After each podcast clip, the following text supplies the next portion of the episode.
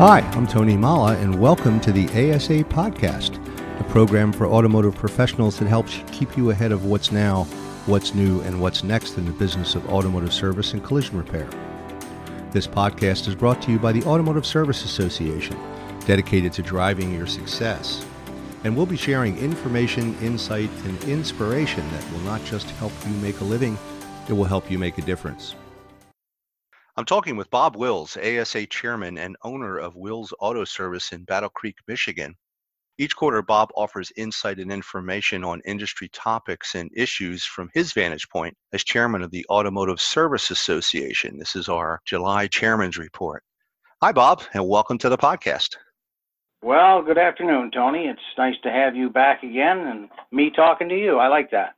Yeah, it wasn't that long ago we were uh, having a deeper conversation for our 50th. So this is a nice follow up to that. Yes, it is. I know that the association has been focused on the current pandemic crisis, helping our members really go through what none of us has ever experienced. What are you hearing from the industry and, and what efforts has ASA been prioritizing to get us through this? Let me start off on thanking our members, number one, that is always our number one, and uh, our national staff and our affiliate staff sponsors and our industry partners and their support, allowing us to do what we're doing here and getting feedback to you as members. Past few months obviously have been quite a challenge for every one of us. I don't care how big or how small you are, there's been a change around the world. And at ASA, we are always and will continue to be focused on what's best for our members. We have heard a cry for relief from our shop owners in certain areas and we've been directly working with that and making our efforts toward providing the relief where we can.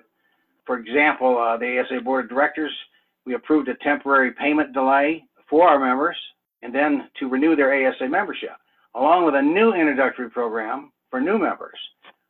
Now more than ever, it's important that ASA provides the information to our members. They need this membership information to provide them what they need to keep their business going and weather this challenge. As you know, Washington Representative Bob Redding has been keeping up day to day on the latest information our shop owners need to know about the government stimulus packages. Many of our members have taken advantage of the Paycheck Protection Program and the Emergency Injury Disaster Loans.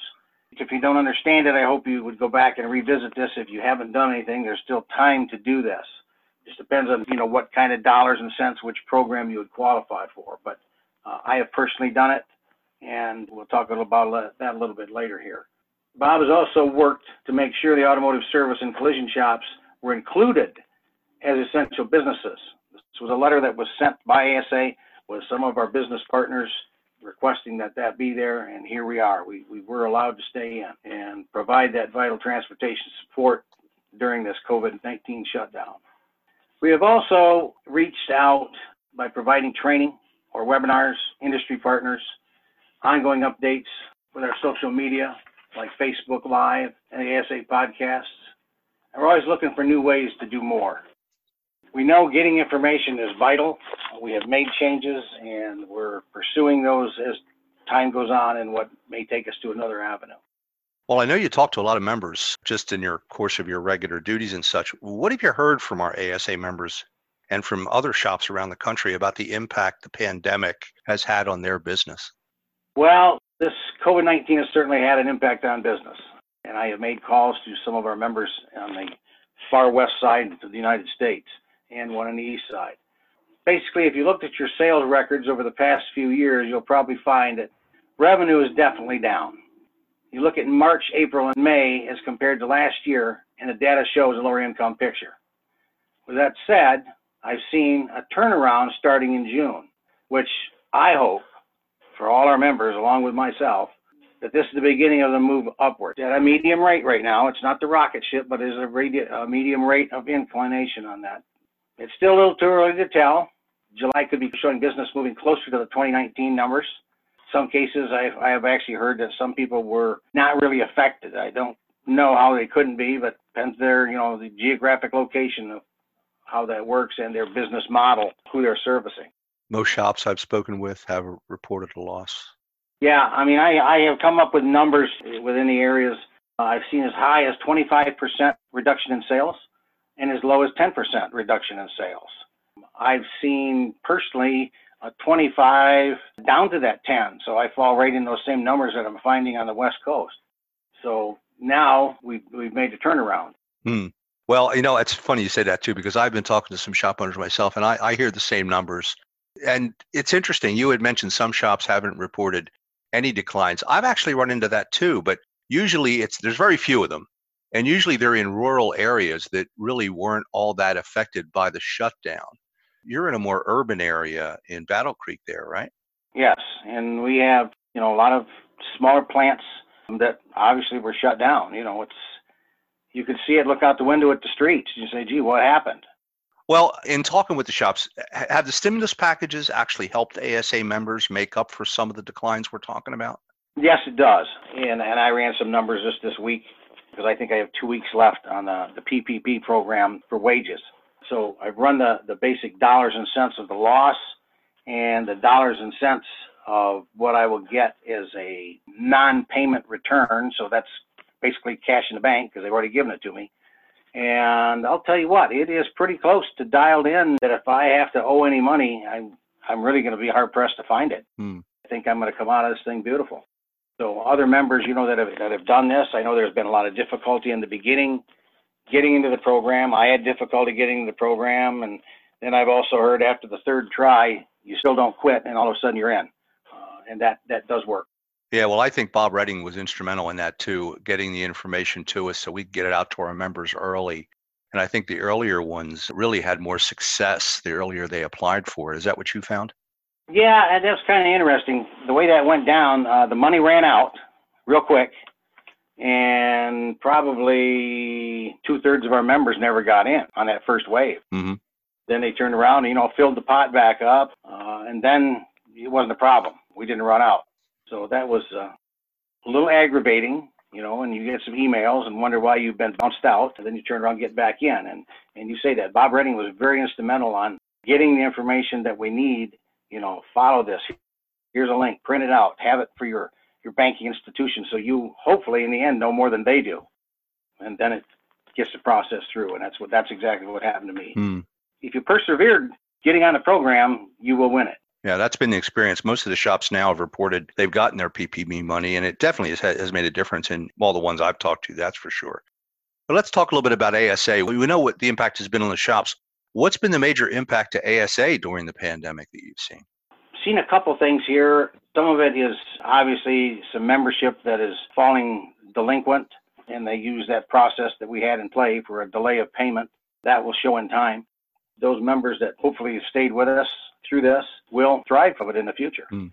But other than that, events, ASA events, our affiliates events, cancel, cancel, cancel. That's about the biggest word we hear now is cancel.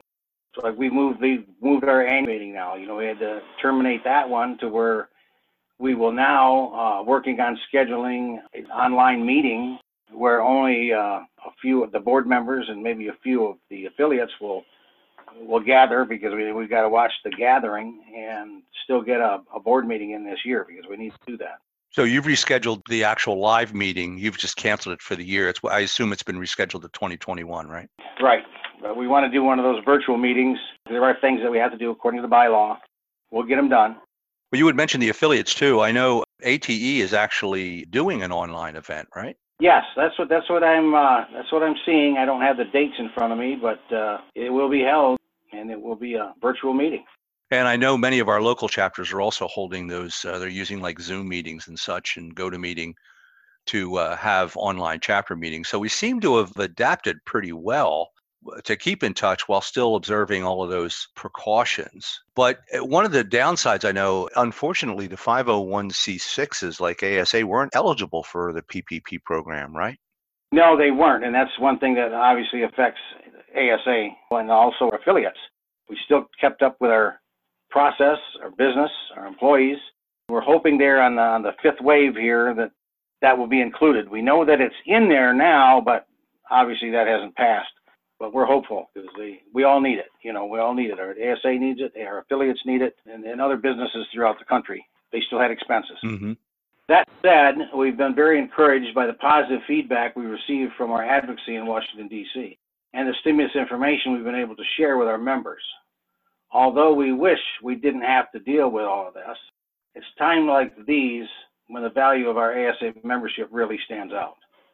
It's unfortunate that we will probably lose some shops to the COVID 19 crisis, but Ray Fisher and his staff at the national office are working on a membership drive to promote awareness of just how important membership is in the association, can be, to not just surviving, but thriving.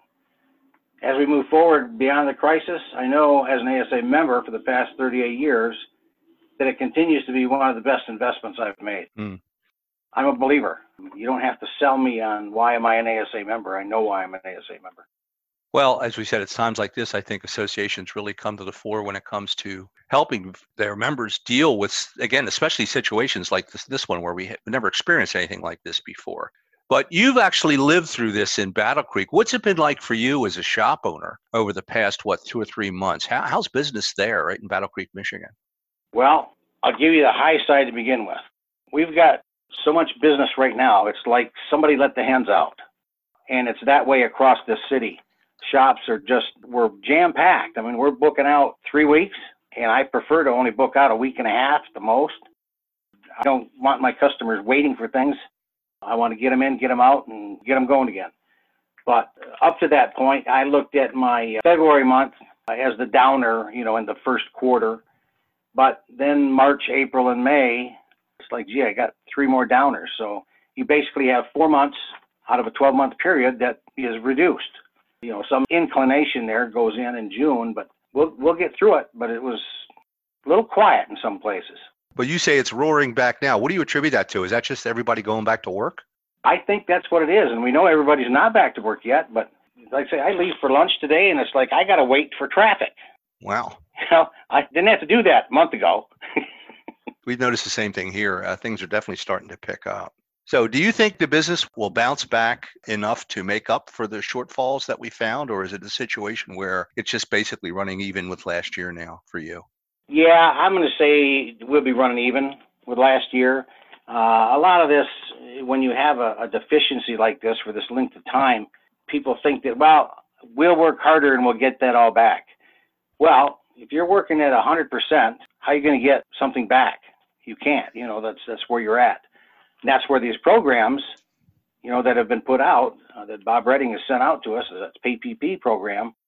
If our members didn't get on it, I feel sorry for them, but they didn't read, they didn't follow the information. Mm. That's what makes up for that loss. You just take those numbers and plug them in on the low side, and you'll bring yourself back up to a level that you were in 2019. Well, that was the point of the original stimulus legislation was to give those affected by the, you know, the coronavirus situation a buffer to weather the storm and it sounds like it's working. Well, Bob, this has been wonderful. Any last words? We're running a little bit short on time. Any final words for our listeners? Well, to our listeners, again, I want to thank our membership. I'm very, very happy to have the members we have, the staff we had, uh, our industry partners, and how they support ASA and I look forward to the future and I look forward to a good future. We're not going down the hill, we're staying up on the hill and we're going to keep on riding. That's certainly the uplifting message we needed to hear, Bob. We've been talking with Bob Wills, ASA chairman and owner of Wills Auto Service in Battle Creek, Michigan, with his quarterly chairman's message for ASA members and the industry at large. Again, Bob, thanks for being here and all the best moving forward. Well, Tony, thanks again to you, you know, and what you do for us at ASA and periodically, you know, poking me in the side and we talk. I, I really appreciate that. Well, it's always a pleasure and it's always informative. So, again, I'll look forward to our next chairman's update. Thank you, Tony. Take care. I hope you enjoyed today's podcast. If you're brand new to the ASA podcast or if you've been here before, I encourage you to subscribe so you won't miss some of the great things we have coming up in our future episodes. Just hit the subscribe button wherever you're listening and you'll be good to go. If you enjoy our podcast and find our content valuable, make sure to leave a rating and review wherever you are listening to this. And if you're an automotive service facility shop owner listening to this podcast and you'd like to know more about ASA, I invite you to visit our website at asashop.org. I'm Tony Molla, and thanks for listening.